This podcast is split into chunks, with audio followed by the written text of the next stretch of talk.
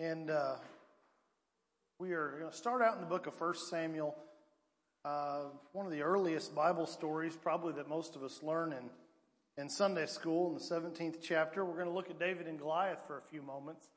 Um, maybe not quite at the same point we normally look at David and Goliath, but I, I want to look at this story for a few moments and we begin to see uh, as we look, we're going to track from David as a as a young boy here as he first fights Goliath to uh, David as a warrior a few years later. And as we focus this evening, I'd like our focus to be on the fact that we, we come to God as babes in Christ. We, we come into church and we're, we're born again as we use the term. And as we are born again, we are, we are babes in Christ. But I want us to realize that our walk with God is not just that first step.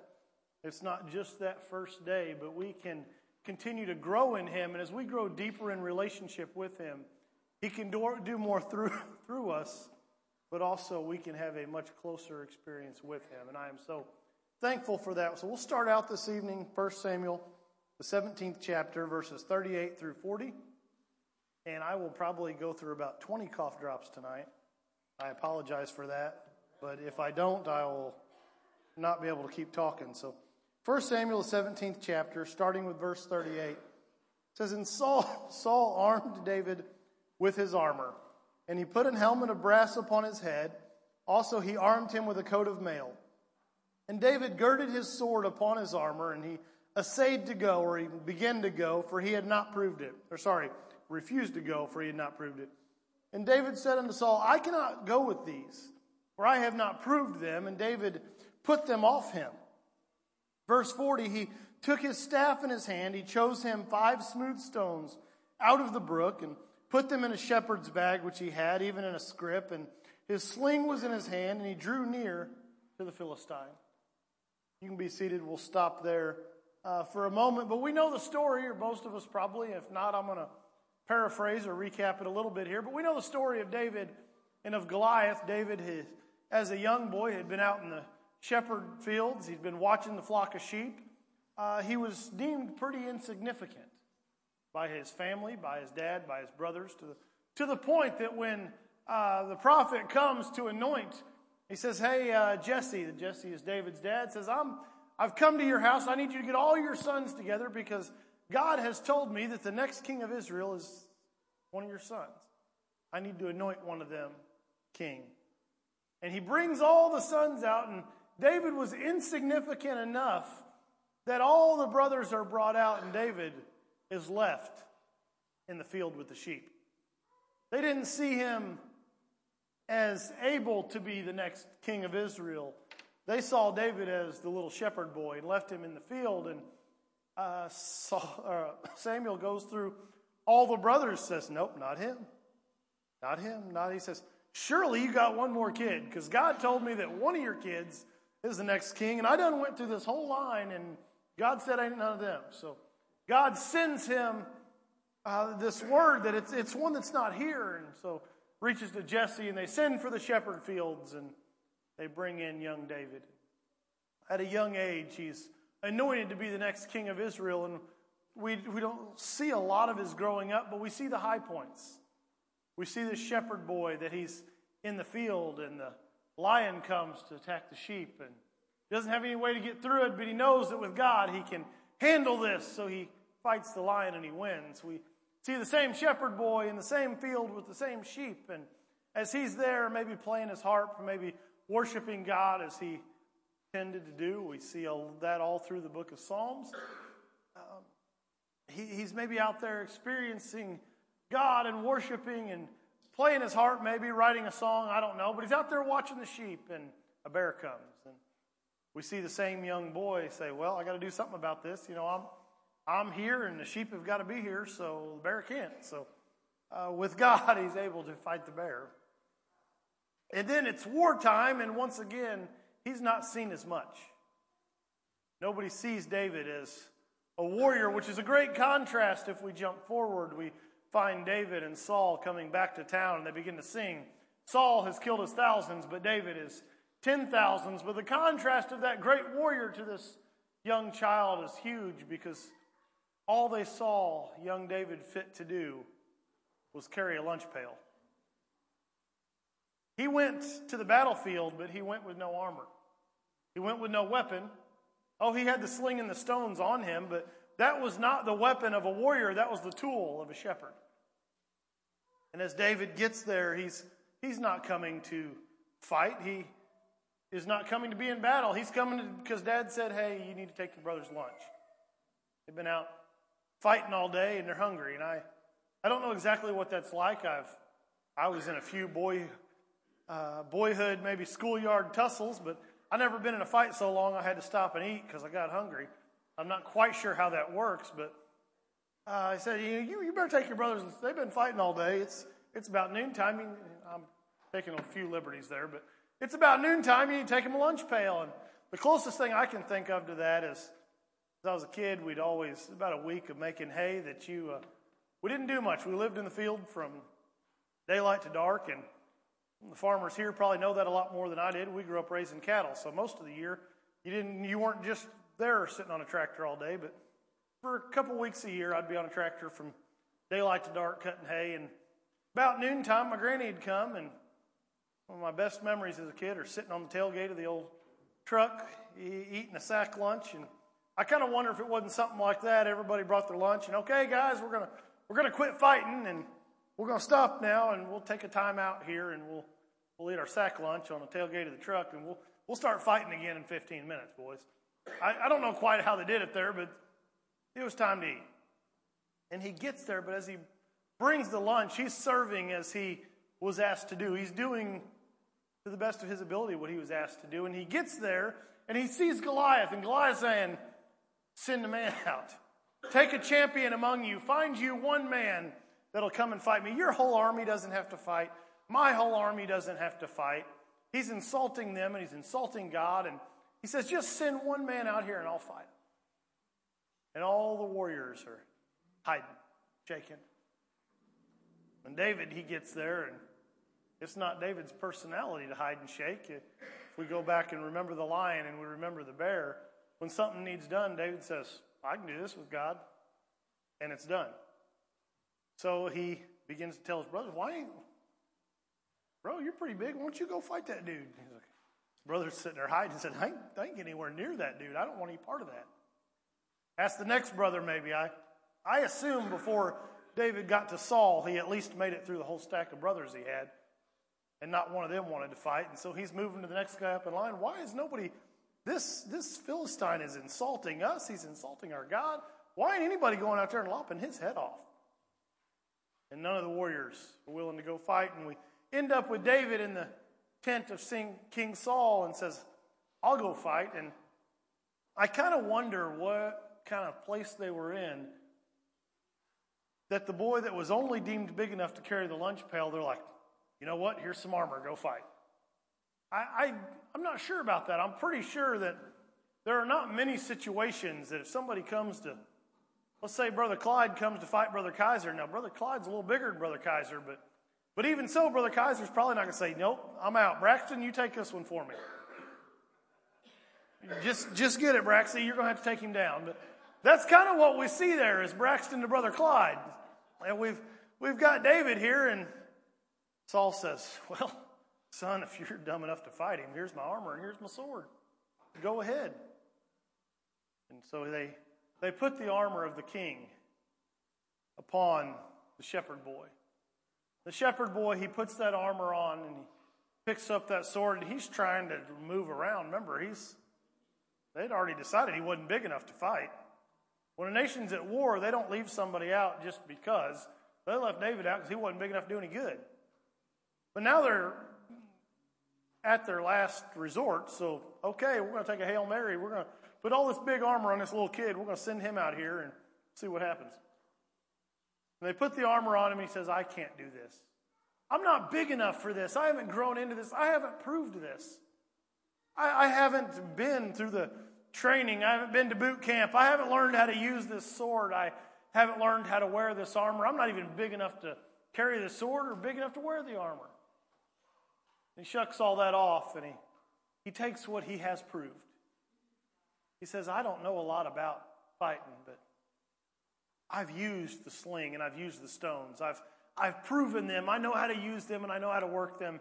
And I know that if God goes with me and he goes to battle, and we know the story of David and Goliath. David goes out there and he's got the, the sling and the five stones and he puts a rock in there, spins it around, and he chucks it. And he's telling Saul, You come to me with a spear and with a sword, but I come to you in the name of the Lord God Most High.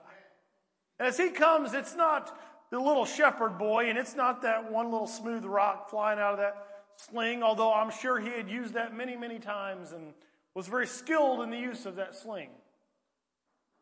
But as he goes, he says, I come to you, I've only got this sling and I've only got these five stones, but that's all I need because I come to you with Almighty God.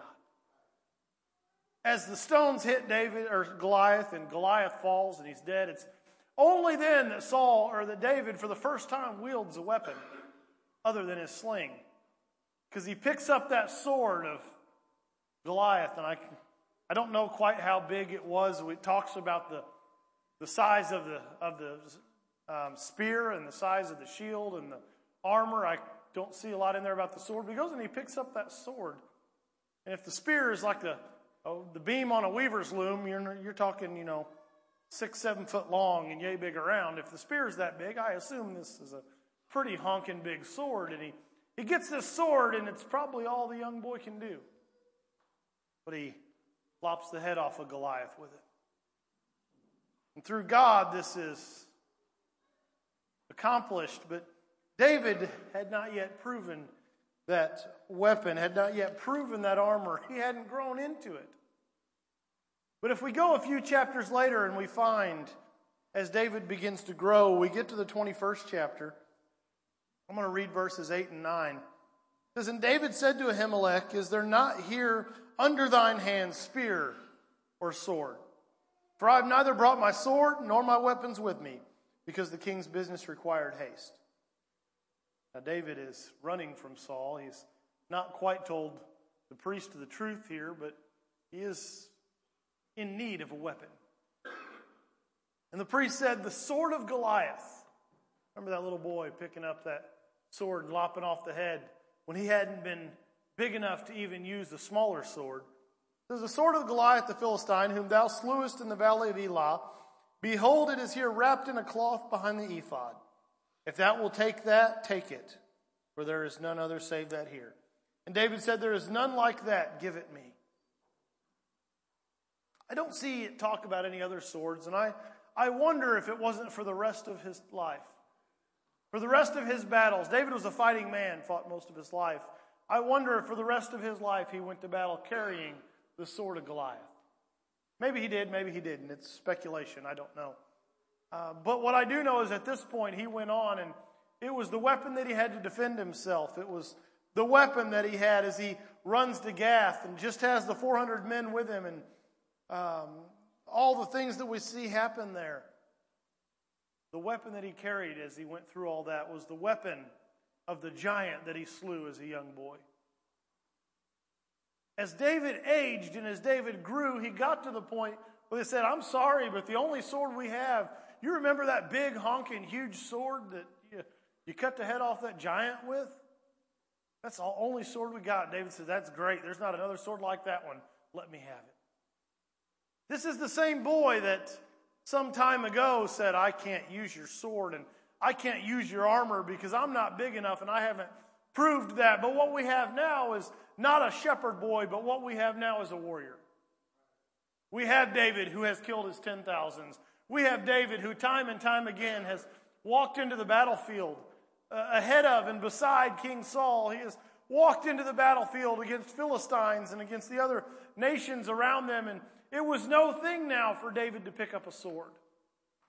In fact, David was known to be a man of war. It was for that reason that he could not build the temple, merely gather the supplies, but that Solomon was to build the temple because God said, you're, you're a man of violence. You're a man of war. That is who I've called you to be, and that's who I've used you as, but because of that, you're not a temple builder. But David is no longer the shepherd boy that he was, no longer the one that says, you can't do this. You're just not big enough. All you can do is carry the lunch pail.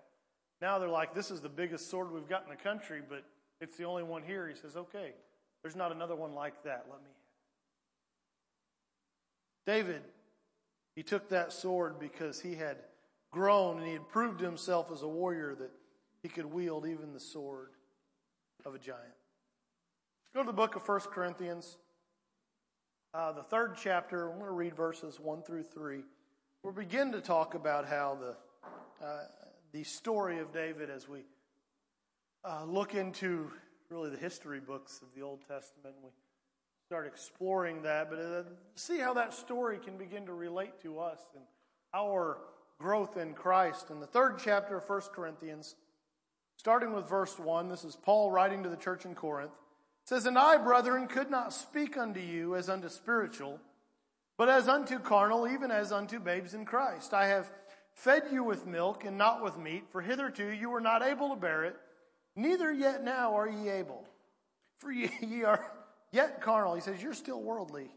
For whereas there is among you envying and strife and divisions, are ye not carnal and walk as men? When David was the little shepherd boy, he couldn't fight the fight of the warrior. He wasn't anything bad against David. It wasn't any uh, mark against him. Say, oh no, that little boy couldn't. That'd be like saying, what's wrong with Braxton? Why couldn't he beat up Brother Clyde? Well, because he's a tenth his size. He just hasn't grown into it yet. That's just how it is. As, as, we grow, we get to a different place in life where we are. It's not a mark against David that as a shepherd boy, he couldn't wield the war, the armor and the weapons of a warrior. He just hadn't grown into being a warrior yet. And Paul is talking to the church in Corinth. and He's giving them a little direction. He's saying, as babes, you got to be filled with milk. Uh, Brother Clyde, you don't take little Junie and give her a T-bone. I don't take most of my kids and give them a T-bone, but that's because I like steak and I don't want to share. Um, but when they were little, I didn't give them steak because they didn't need it. They hadn't grown up to the point of being able to chew it or digest it. And Paul's saying, as I couldn't talk to you like I needed to talk to you because you haven't grown to where you needed to grow. He said, as babies, you, you got to be fed with milk, but as you grow, uh, you should grow to the point that you eat a little more than milk. Some of my kids have got there. My son still doesn't eat much. Fairly malnourished, I'm afraid, because he lives off of peanut butter crackers and not french fries. Um, maybe one of these days he'll grow up and eat meat and become a Cardinals fan. Um, we'll just keep praying for him. But as we grow in God, it's the same way. As we, um, we're still praying for Brother Donnie too. Maybe both of them will become Cardinals fans. It's okay, Brother Donnie. I'll bring you a Cubs bottle next Sunday. Uh, as we grow in our walk with God, we should grow not just in the amount of time we've been living for God but also, we should be growing in maturity and depth in our, our walk with Him, and we should be able to handle and draw nourishment and sometimes correction from the meat of the Word of God. We should be able to dig in a little further, dig in a little deeper, begin to find some things that didn't come out the first time. How often do we get into the Word of God and I begin to read and I begin to look and I say, I've read this scripture a thousand times, but I never saw that before. I wonder if sometimes that's because the last 990 times I read it, I hadn't grown enough for God to decide I could handle that part yet. I hadn't gotten to the place that God said, You're not ready for that yet. But I come to the day that I begin to get into the Word and I begin to read, and God says, I see where you're at and I see what you're going through, and I, I see where you've grown to, and today I can give you this morsel. But if we never grow in our walk with God, we're it would be like if David, at some 30 years old, as he's running from Saul, went into the temple, said, Hey, I need a weapon. They said, Well, we got the Goliath sword. At this point, this experienced warrior that has killed his 10,000 said, Oh, it's Goliath. I can't handle that. Tell you what, do you got a sling and five stones laying around here? Uh, that's, that'll work for me. It'd be like Brother Sheeran going to a restaurant and saying, Well, what's the most basic thing you have? Whatever the most basic thing on your menu is, I'll, I'll just take that. I, I really don't know that I've, I've grown enough to accept much more than that. So you just have, have a bowl of oatmeal. I don't know if you've been to a re- I assume most of us have. If you haven't been to a restaurant, Brother Sharon, he's not going to order the most basic of things on the menu. His palate is a little more advanced than that. Um, also, he's not going to order just one of the things on the menu.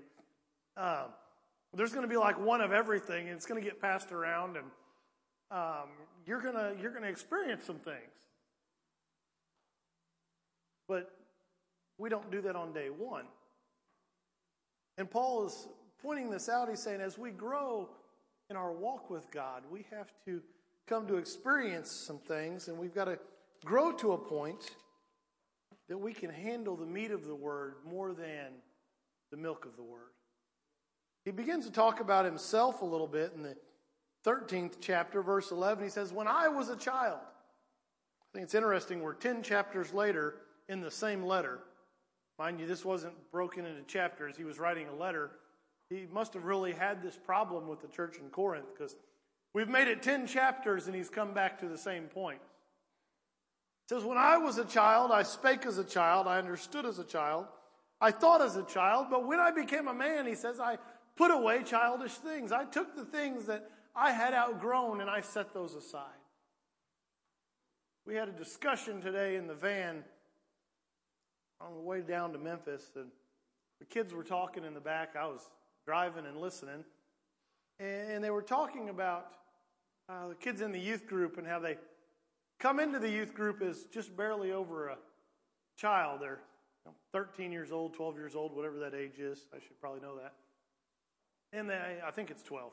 I think I do know that. And they, they come in at 12 years old and they begin to grow and they're there until they're um, 18 or 20 or get kicked out or however old they are there. Um, the General Youth Division, I think, says you can be a part of the youth department, at least in ministry, until you're 36. So they're, they're in there for a long time. And they were talking about how when they come in, they say they're at that awkward stage that they, you know, they, they've made it to the youth group and youth group's all wanting to go hang out and they still kind of want to play with Legos, but you'll see them get a couple years older, and I think that was the term I heard put. You get a couple years older and they come to that point, you start seeing that shift in maturity. And Paul is writing to the church and he says, Hey, when I was a little kid, I did the things as a little kid, and that's okay because I was a little kid. But when I got older, I had to set some things aside.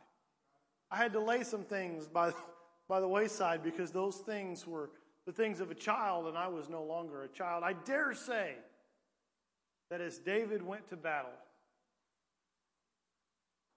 as he was fighting his 10,001st man, as he was 30, 40, 50 years of age, still walking into battle, still carrying a sword, maybe, maybe later in years, still carrying the sword of Goliath, I don't know.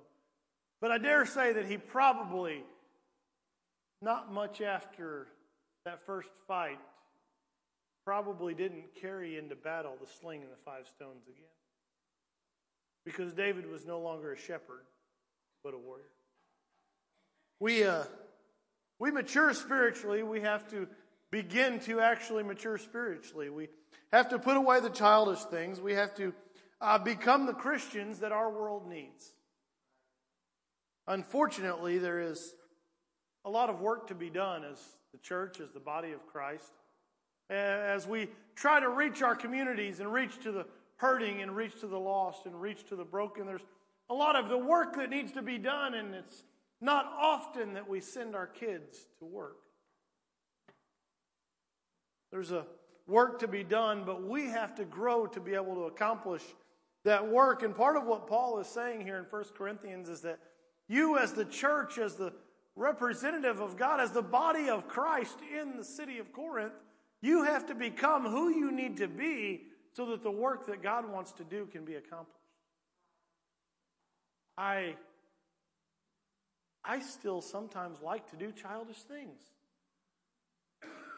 Not as much as maybe I used to, but but there are days that I don't want to do any work. every now and then there's days I just don't. Not near as many as I would like sometimes. Uh, but, you know, there, there are days that it'd be awful nice to not have the responsibilities and have all the things that need to be done and everybody that needs taken care of and not have to worry about everybody else's mouths getting fed, but just let that all sit by the wayside and hang out and frolic my way through life and just enjoy it because I'm a kid. But unfortunately, I'm not. Unfortunately, that means that the time comes that I've got to do work so that kids can eat. The time comes that there are things that have to be done, so I have to do them because if I don't do them, how are they going to get done? There, there are things that I have to do just because I've grown up. I don't always like that fact. My wife will tell you that she does not have four children, she has five. And the hardest one to deal with is the biggest one. Um, she often says, or often shares, she sees this meme on Facebook, and then I think it gets either showed to or texted to or something to me that says, My, my most difficult child is my mother in law's. Um, so I maybe not have fully embraced this concept of, of growing up and becoming an adult, and I may never get there. I don't know. Uh, but I have found that if I don't do it, sometimes it doesn't happen because I'm the adult and it has to be done. Sometimes in our walk with God, we come to that same point. Does that mean that on day one that I need to be doing everything that pastor's doing? No. And that does not reflect negatively upon me on day one because God didn't ask me to do that. It's no different than it not reflecting negatively on David. I don't, I don't want anybody to think that I'm saying we're all horrible because we're not Pastor Sharon. That's not the case. We're each called to our own place. We're gifted to our own place. And we're each at our own place in our walk with God. Some of us have been here a long time and have grown in maturity, and some of us haven't been here real long, and we are not to that same place. And that's okay. That is not a negative thing at all. That is just where we're at. But I do want us to be cognizant of the fact this evening, and I'm going to get done early even. I do want us to be cognizant of the fact this evening, to be mindful that as I grow in Christ, I need to grow in Christ. As I continue in my walk with God, I need it to be a focus of mine. Lord, let me Tomorrow, let me not just have lived for you one more day, but tomorrow, let me be one step closer to you. Tomorrow, God, if I could, if I could move into my walk with you a little deeper than I did today, that'd be wonderful. God, if next year I could not just celebrate February 17th of 2023, I don't just want to celebrate one more year of having the gift of the Holy Ghost on my Holy Ghost birthday, but I want to celebrate one more year of depth in my walk with God. I want to be able to say next February that I am closer to God than I was the previous February. I want to be able to say that I've grown up a little bit more in my walk with Him than I was the year before, that I've come to see some things and maybe had some deeper experiences with God. Maybe I've gotten a little closer to Him, and because of that, He's been able to speak to me a little deeper than he could. And because of that, maybe I can reach somebody next year that I wasn't able to reach this year. Maybe I can do a work next year that I wasn't able to do this year. I'm not saying that we are all a bunch of babies. I'm saying we need to make mindful of the time that we have with God. And that it's important as we grow in Him that we don't just spend time on a church pew, but that we grow closer to God. I, I don't ever want to get to the fact, point that I've been here long enough, I can say, okay, now I should be a warrior, and then pick up my sling. I want to just take a moment as we close in prayer, and we'll uh, end it seven minutes early tonight.